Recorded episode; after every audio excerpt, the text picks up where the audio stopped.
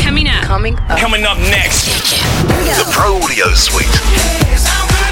Sneak peek. While technically it's it's obsolete, there's people out there who are figuring out figuring out workarounds for all this stuff as well. Yeah. There's probably people out there using 2009 Mac Pros.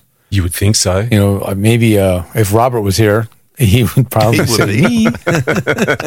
he definitely would. He, he's not afraid to keep old machines running and tuned and Yeah. and our buddy Jeff Berlin, I always see him posting on Oh yeah. various chats and saying how I keep old Macs running and then that became a discussion of security concerns because once the once a Mac becomes uh, obsolete, which is about 10 years, they do not push up um, security, Security updates, updates, anymore, right? that's So right. now you're on your own to be Yeah, yeah. careful.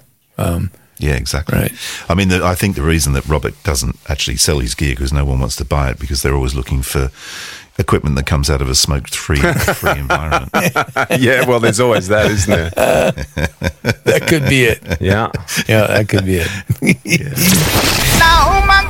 Pro Audio Suite. Thanks to TriBoost and Austrian Audio. Listen now on your favorite podcast provider.